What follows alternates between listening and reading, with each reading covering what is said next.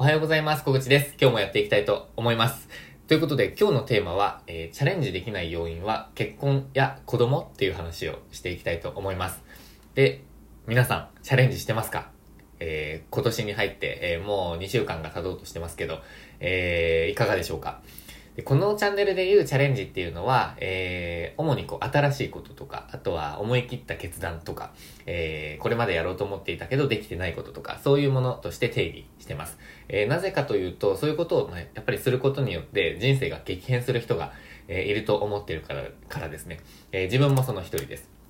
だからこそ言いたいのは、今すぐチャレンジしようということです。どんなに小さいステップでもいいと思うので、えーもうすぐに、え始めたらいいんじゃないかなって思ってます。でも、結婚後とか子供が生まれた時って、えーまあ、そういうわけにはいかないとは思うんですよね。あの、自分もそうですね。過去の自分にも、えーまあ、強く言いたいのは、一人で過ごしている時にどんどんチャレンジしろっていうことです。もう本当に、えー今と比べると、なんていうんですかね、まあ、全て自分の決断で、えー、全て自分だけのために、えー時間が使える。そういうふうに、えーそういうふうな時間が絶対皆さんにもあると思うんですよね。もしくは比べると、えーそういう状態っていう人は、あの、いると思います。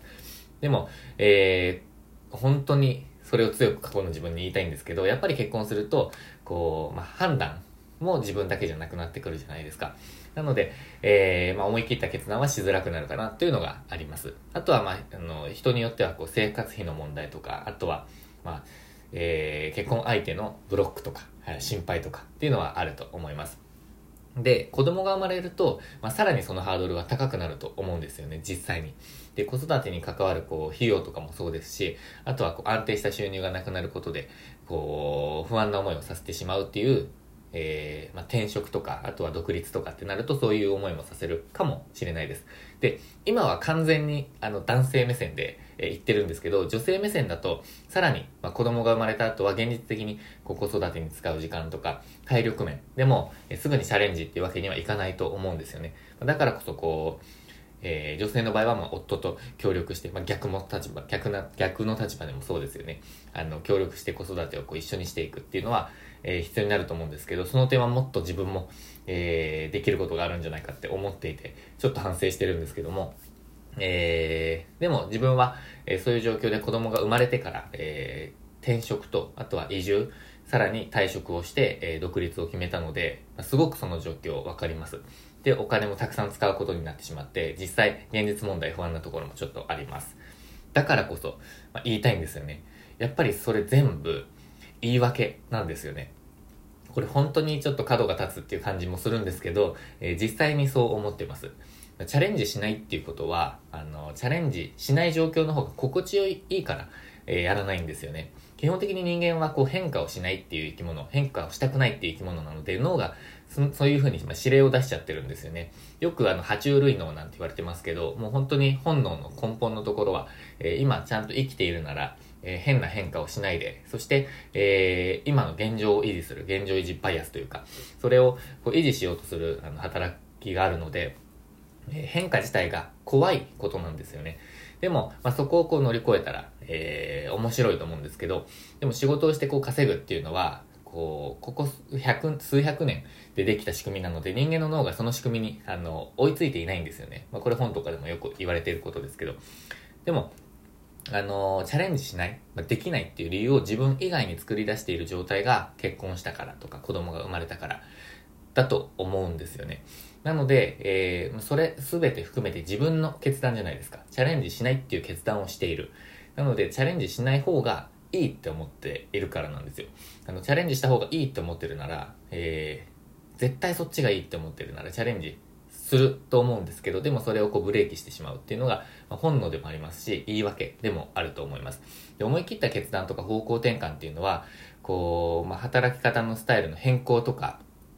まあ、そういう新たな行動をしなくても、もう十分全てに満足していて、そのままがいい、そのままの方がいいっていう人は、何にもしなくていいと思うんですけど、でもやっぱり自分を、自分はですね、さらにこういろんな、えー選択肢を選べるように収入も増やしたいですし、自由に時間を使える、えー働き方のスタイルにしたいと思っているので、まあ、それを追い求めたいと思っているので、どんどんチャレンジをしていきたいなって思ってます。で、そのためには、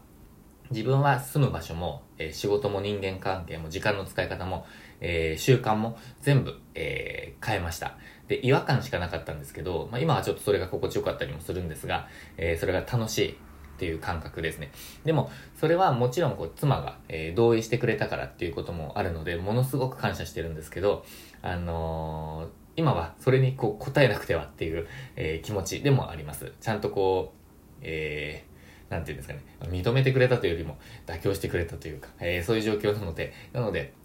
えー、ちゃんとそれに応えるっていうフェーズになってるかなと思います。で、実際、その家族だと、その他の人、親戚とか、まあ、親とかっていう人たちが、えー、反対してきたりっていう人もいると思うんですけど、実際それは無視でいいと思うんですよね。あの、本当にこう自分のこの、もう本当に妻とか家族、えー、以外の、え、ことは、まあ、そんなに多くあのなんていうんですかね、まあ、強く考えなくてもいいんじゃないかなと。というのは自分たちの人生でもあるので、えっと、それは人に、状況にもよると思うんですけど、えー、基本的には、えー、家族で決めていくっていうのがいいんじゃないかなと。で、も、その根本にあるのは自分がどうしたいかっていうのを、こう、見定めていくっていうのが大事かなって思ってます。で、えっと、新しいチャレンジをしている、していくと、こう、なんですかね、思い切ってやっていくと、なんだかこう、ポン、ポンポンとチャンスが、こう、ところどころで来るように、えー、感じています。生まれてくるというか。で、そしてそれをタイミングよく掴んでいくと、またきっと1年後には全然違う場所にいるんじゃないかなっていう感覚もあります。で、あの、今はまだ、えー、移住して半年なんですけど、すでにそのチャンスがこういくつかポンポンポンと来ているような感覚があります。で、これをこう徐々にこう掴み始めているんじゃないかなって自分では思ってます。なので、あの、ぜひ悶々としてこう過ごしている人がいたら、今の働き方にこう疑問を感じているとしたらですね、一度考え直す時間を、考え直す時間をこう持って、そして変化した方がいいって思ったら、絶対にやってほしいと思ってます。で、すぐにこう仕事を辞めるっていうのは、あの、実際大変だと思うので難しいと思うので、辞める日をぜひカレンダーに書いてください。絶対にあの前に進めると思います。自分の場合は去年は、えっ、ー、と、1月に、えー、1月の段階で、7月、7月15日ぐらいに、あの、辞めるって書いたんですよね。で、それが、まあ、ほぼ、えっ、ー、と、同じぐらいの時期に、えー、実現することになるんですけど、あのー、書くことで、あの、決まるとか、書くことで引き寄せるとか、そういうことを言いたいんじゃなくて、えー、実際決めることで、それに向かっていけるっていう感覚です。で、えっ、ー、と、なので、ぜひぜひ、こう、最初の一歩として、こう、自分でどうするべきかっていうのを考えて、そしてカレンダーに書いてみるとか、ファーストステップをやってみるとか、そういうことをして、こう、結婚してるからなとか、子供がいるからなっていう言い訳にせずに、今どうするべきなのかっていうのを考えて、そして、えー、そう、そうやって変化していく必要があるなら、えー、奥さん、旦那さんと相談をして、そして、えー、やっていく、前進していくっていうのをぜひやってほしいなと思ってます。ということで、このチャンネルでは人生にチャレンジをテーマに、